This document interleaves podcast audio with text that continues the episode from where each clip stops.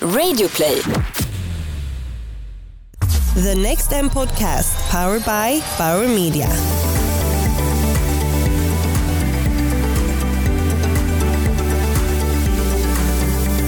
Välkommen till NextMs podcast som produceras tillsammans med Bauer Media. Jag heter Simone Westerberg och till vardags är jag COO på mediebyråkoncernen Group M. I den här podden får du träffa såväl internationella inspiratörer som nationella specialister inom marketing och tech. Och just nu så sitter jag i Bauer Media studio och framför mig så har jag Please give an introduction to yourself with name and what you're doing and which company. Great, yes. My name is Ryan Pulliam. I'm the CMO and co-founder of a company called Specular Theory, and we are an immersive media, content, and technology company based in Venice Beach, California, that I co-founded with my business partner, Morris May, about 5 years ago now, which is pretty ancient for VR talk.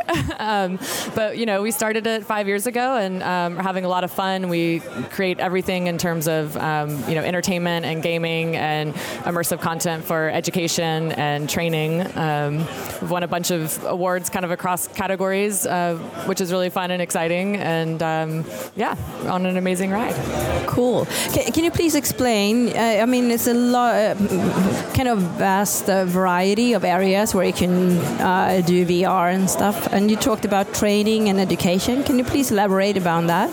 Yeah, I mean, it's something I'm just so incredibly excited about this technology, because there's really no industry that this won't affect. So, you know, I think it's really transformative, especially obviously on the entertainment and gaming side, which is so popular right now. But the business and training element is really fascinating, because if you take something like, you know, HR, for example, as a business owner, I personally don't like dealing with HR issues or admin work or anything like that.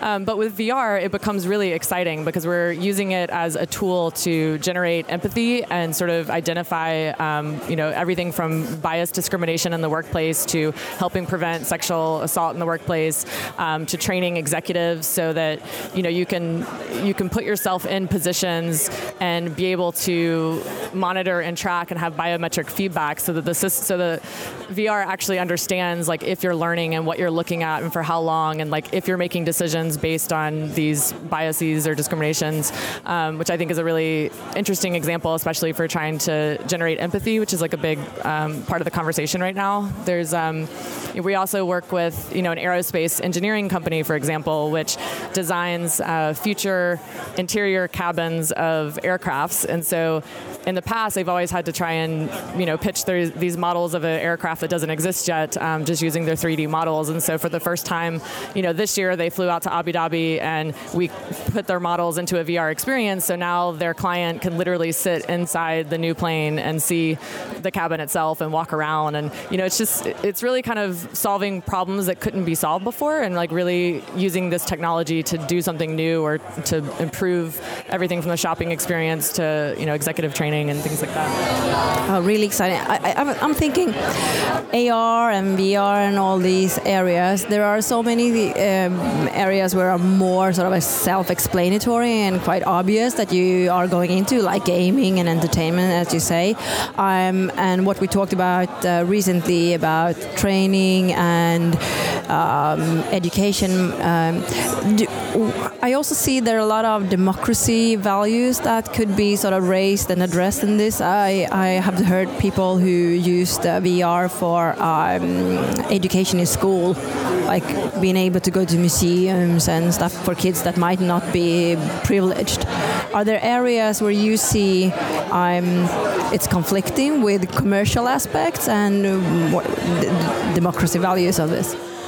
You know, I don't really think anything is conflicting or even competitive at this point, because I think there's just so much opportunity to transform businesses and people using this technology. So, you know, education is really a great example, because, you know, if I had learned science with a VR headset in middle school, I would have been probably a straight A student in science, but I could never grasp, you know, the periodic table and the elements and things like that. So to be able to have this sort of visual understanding of everything so that you can make the headset sort of become your textbook and, you know, see how big big the pyramids are and do Running of the Bulls or any historical facts, I think is amazing. We're actually working on a project right now that we're really passionate about and partnering with an organization called like the Orphan Starfish Foundation. And you know, this foundation essentially works with orphans around the world, and they're in 25 different countries, and they, instead of teaching these kids you know, restaurant and bakery skills or things like that, they've really tried to give them vocational skills and like a state-of-the-art skill set, which in this case is computers and computer training. So they've opened these computing centers for kids with disadvantages who've overcome a lot of adversity, who are orphans, and they've taught them how to build websites and how to use the internet and, you know, all of these things that improve their lives. So we're kind of going in there with, if you think of VR, something that's really exciting that no one really talks about either is, you know, we're all starting from ground zero right now. So if you can teach a kid, especially one, you know, with these quote disadvantages, like you really can now give them this huge advantage by learning VR. So like not only will they get an amazing job, they will get a very high paying amazing job, you know, anywhere in the world. And teaching these kids how to use VR now is the same experience as teaching, you know, kids from Ivy League schools or visual effects careers or mobile development. So I think there's a really interesting opportunity here for to kind of turn these, you know, disadvantages into advantages. And I think right now it's going to be really exciting where these kids are learning to create in VR that probably will never even learn how to create traditional films or, you know, traditional media. I think we're, so it's exciting to kind of see what the younger generation will come up with. We've heard a lot of speeches around assistance through voice and searches and different stuff. How would VR support on the commercial side from that angle, according to you? Yeah, I think voice recognition and things like that will be incredibly powerful. It's not quite ready yet, but you know, you look at the success of, you know, Amazon Alexa and Google and OK Google, and I think these will start getting integrated into the devices. We just recently built a V-commerce, which is virtual reality and commerce shopping experience, as a proof of concept, and the entire experience is gaze-driven. So it's designed to be on a mobile VR headset. So instead of having to tap the side and, you know, make clicks and things like that, you just stare, you know, you stare at something in the piece, and then you can interact with products and you can kind of make choices. But we did it in a way that's like very seamless, and so the having the gaze-based driven as opposed to what people were doing in the early days of VR, which was sort of you'd look at a portal and then you'd sort of teleport into that area and then you could look around. So I think it's things like this that are constantly improving, and you know, when voice comes out, I think it'll be great for VR, and you can not have to worry about that. Has been kind of the user experience, I guess, has been sort of a ticking point for VR. But yeah. So when you are exploring new opportunities for product development, what kind of insights do you use in order to say, well, we should go more for like commercial assistance or shopping assistance, or we think that the demand is around education and training? So how do you find out and how do you explore? Yeah, it's been really interesting. We've I mean, for the most part, we've been doing this for 5 years. So when you, you know, we've done it so much, especially in the live action narrative side of things, that we've built, you know, like a 15-page document of criteria that we sort of validate internally to see if it's, you know, worthy of being VR. I think from our company's perspective, we really have a strong philosophy around creating authentic content. So if you can have this experience on another device, we don't think it's truly authentic for VR. Like, you really have to give people a reason to wear the headset. And, you know, it's been kind of a combination of a couple of things. One is just problems that we see that we really want to solve and kind of thinking about what the output will be later, and then also kind of following market trends. So we did, you know, a lot of live action entertainment things in the beginning, and that was before things, I mean, you couldn't even have interactivity. It was like back before you even had 360 video. So, you know, you're kind of going with the market in that sense. And then, you know, the home base, the install base wasn't big enough yet. And so now in the past year or two, everybody's been kind of looking to like location-based entertainment, which really is sort of a win-win-win for businesses and consumers and entertainment. But it gives you a lot more freedom and flexibility and have these kind of higher-end experiences. And so we started creating location-based games and entertainment. And we started solving that problem just from you know, we have a unique sort of gaming mechanic and custom controller that we've built. that we've patented, that the idea is that we can create a portfolio of games kind of from the same gaming mechanic. But we realized that when locations started opening, we were going to all of them, and we just quickly realized it was a lot of home versions of games that were put at a location. So you get, I know everyone can't see my hands right now, but you get a lot of people, you know, holding these two controllers like PlayStation or things like that. And those controllers are great, but they were designed for the home market. They weren't ever really designed for VR. And so I think there was a big missed opportunity as to, you know, how can we create something that's really mainstream, because you're going to get all kinds of people walking in and out, and how can we make the controller and the gaming mechanic simple enough where you don't have to worry about button configurations, and you know, you can get people kind of in and out quickly. Some other things we've done is, you know, for example, we ended up winning one of the Walmart's competition for a competition they had called Innovate, which is like sourcing the best V-commerce ideas. And we kind of ran into this, we created V-commerce sort of as an afterthought, but honestly, it was, I don't have kids myself, but a lot of my friends are starting to have their first child, and my business partner as well. And we were having all these conversations with them, and you know, anytime you talk to a new parent, they immediately start talking about how they've had to baby-proof the house. And I'm hearing all these stories about baby-proofing, and I'm like, my God, like it's just, it seems so stressful because everything's like a hazard. Yeah, I have an 8-month-old daughter, so we are in exactly. Yeah, exactly. Yeah. We're going through it as we speak. Yeah. And so, I mean, literally, it's, so we started thinking about it, and we were like, you know, it's actually such a great contextual use and like perfect use for VR and AR, because like with VR and AR, you know, you can take measurements and you can have things true to scale. And, you know, from the little research that we had done on baby proofing, you know, that's kind of a big thing, is like everybody's house is completely different. So the specs and things that, you know, the type of baby gate that you might need in your house is going to be different than the other person who has maybe a spiral staircase or has an older child, or, you know, how long is it going to be in the living room? And so all of these choices. And so we ended up building this VR AR platform called Fab, which stands for Families and Babies.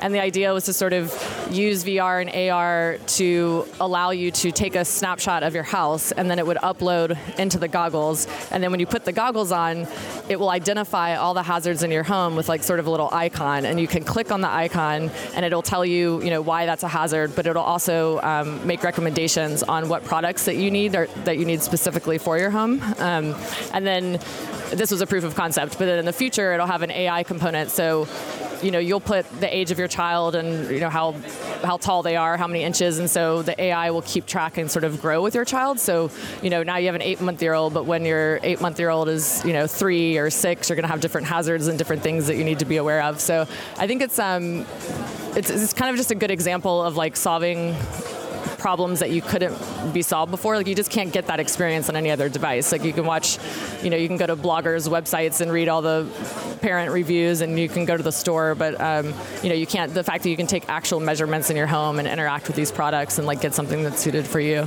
is interesting. So that sounds something that I would need. It's, I know, I was like, and congratulations, because the fact that your child has made it 8 months, I was like, it's scary. I mean, how many things are out there? But it's I was fascinated, and we made a game version actually of it for people that don't have kids, and a lot of our friends are having fun because you have to, instead of it recognizing and showing you all the hazards, you have to guess where the hazards are. So it's kind of fun to see people's knowledge or lack thereof of what actually needs to be baby-proofed. That's a fun game too. What would you say is the biggest bottlenecks for VR as such to grow? We have been a lot of talking around VR and what it possibly can be and do. We haven't seen sort of, as per yet, really grow. So what is needed from a marketing standpoint or from any standpoint? Yeah, from a marketing standpoint, I would say there's still a lot to be done. I mean, it's really interesting because I have a marketing background, and I've kind of realized that, you know, while a lot of marketers are using VR, there's very few marketers that are actually in VR, much less have started a VR company. I think Oculus even just hired their first CMO not long ago. I mean, maybe in the last year or so. So, you know, there are technical problems that need solving, and I can say that some of the brightest people in the world are solving those problems, and they will get solved. And you know, some of those, everything from the specs of the hardware to you know, the price point. We've already seen the prices come down with the wireless headsets like Oculus Go and things like that, and Vive Pro. You know, you don't need as expensive of a computer to operate it. But really, if you just put all the technology aside, you know, what's interesting is I think that the industry has done a really poor job of marketing VR to consumers, and you know, not really to their fault. I mean, the industry, quote unquote, is from major tech companies, and you know, they're hardware people, and they're not, you know. It's been interesting because you kind of have creatives with the techie problem and techies with the creative problem, and then the marketers are somewhere sort of in between, and you have a lot of tech companies that don't know how to storytell, or they have never worked with creative agencies ever, so they don't understand how to kind of speak to brands, and they don't understand their KPIs, and then you have a lot of creative agencies that want to get involved, but they don't understand the tech well enough, or they don't have an internal team kind of sourcing this, and then you have, you know, production companies that are sort of adding VR as a service, but aren't necessarily experts in VR, so, you know, it's really just a big shift, I think, in there's a big shift in business from like every aspect. I mean, I remember a few years ago when we were trying to pitch VR to companies, it wasn't so much that they didn't believe in VR as it was they didn't have a VR department. And if you don't have a department, then you don't have an allocated budget. And if you don't have an allocated budget, then where does that budget come from? And you know, there's just things like that that I think a lot of people don't fully think through. And I think that, you know, for the first couple of years, you just see people wearing a headset, and that's the advertising, which, you know, in my mind is just ridiculous because it doesn't say anything about the experience. You know, you have to sort of stop selling VR and start selling the experiences, in my mind, because that's really what you're doing. And if you just put the hardware and the technology aside, I mean, you've really got to understand how to communicate with your consumers, and it involves everything from how you market the piece after you've created the content creation to how it's being displayed and optimized for like locations and, you know, where it's going, and having consumers really understand what's there. So, you know, I think these are all problems that can sort of be solved now. I think it's just no one, you know, it's hard. Everyone's kind of doing their thing in VR. So it's like, who's going to kind of take on marketing this as an industry? But I think it's getting better. I think we're seeing a lot of improvements. And, you know, the market is still small, but it's growing rapidly. And I think especially from the business side and locations, that's really going to kind of take us in until the home market is ready. Wow. So to a marketer, I mean, NextM, we've hosted, I think it's 1,200 marketeers that has been visiting this conference and summit. What is your sort of guide, three best tips for them in order to get started with VR? Ooh, that's a tough one. Yeah, I mean, one is just do your research. I mean, that is kind of to your last question, like one of the other problems too is just talent. You know, it is still really hard to create, and there are so few people that really have the expertise and the talent kind of needed for this. That being said, there's plenty of ways to kind of collaborate, but you really want to find those people and those companies. And, you know, there's a lot of people that have been doing research on VR but haven't actually put on a headset. So I think, you know, number one is put on the headset and just watch stuff. Like, you're going to see a lot of bad stuff, and you're going to see some really great stuff, and you'll start to kind of understand what separates the two. And because I can say, even as a content creator myself, when you're pitching something, that's our hardest part, is everybody wants a deck, or they want to have this, and you know, you can't pitch a VR piece like 2D content. It's just really difficult to wrap your head around. So definitely, you know, research, watch as much as you can, and you know, and reach out. Like it is such a small market that when you do find, you know, talented people that you want to work with, I mean, the chances are they can teach you more on a 1-hour phone call than you can trying to spend the next 2 years trying to study it. You know, we're all trying to make this work and be successful. So I think collaboration is really key. You know, I think to my point earlier, stop selling VR and start selling the experience. I think marketers, everybody understands the value and, you know, understanding your audience and having a purpose. So every initiative that you're working on now obviously has a goal in mind, and there's a reason that you chose whatever social media platform versus a TV commercial versus a YouTube video. So it's the same thing with VR. You just kind of have to figure out, you know, why is it in VR? You know, think about what impact you want to make on an audience, and really test yourself to say, like, could I have this experience on any other device? And if you can, then keep thinking creatively about how you can use this headset to do something that you couldn't do on another device, like, you know, becoming another person, for example, or things like that. So. That seems... I don't know if that was a long-winded top three. Yeah, but I think it's good because there are different directions, as you say, that they marketeers need to think about before just launching VR for the sake of VR. Exactly, yeah. And I think we're trying, you know... A lot of things in the early days, just like anything else, is you see a lot of kind of gimmicky things. But, you know, I think the opportunity for marketers is just, I feel like this is probably the best technology you could possibly ever work with. And, you know, especially when you're trying to reach fans in a new way, but just how the emotional and aspirational aspect of it. And, you know, how many times have you sat around a board table and people talk about, well, if our logo was a person, you know, what would they look like and what would they do and what would they wear and things like that. You know, with VR, the fact that you can immerse viewers into your brand in a way that they can actually experience and live and have it firsthand and create real first-person memories from, like, that's a very, very powerful tool. I mean, especially the memory creation, because, you know, you might watch something, but in the past there's always been sort of this space between the story and the user. So, like, if you're watching your computer screen, there's still space in between us or in between us talking on your phones.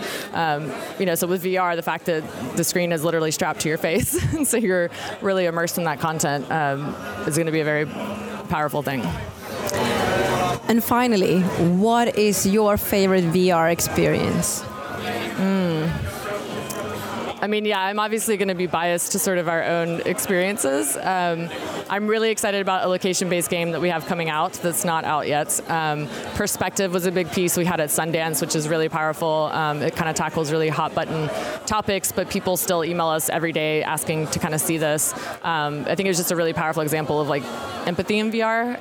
I love, like, the stuff like The Void is doing and sort of this hyper-reality things around Star Wars and Ghostbusters where, you know, you can put on the sub-packs and just be fully immersed and kind of go into these locations. There's been so much. I kind of like them all for different reasons. Oh, thank you. Hard to say.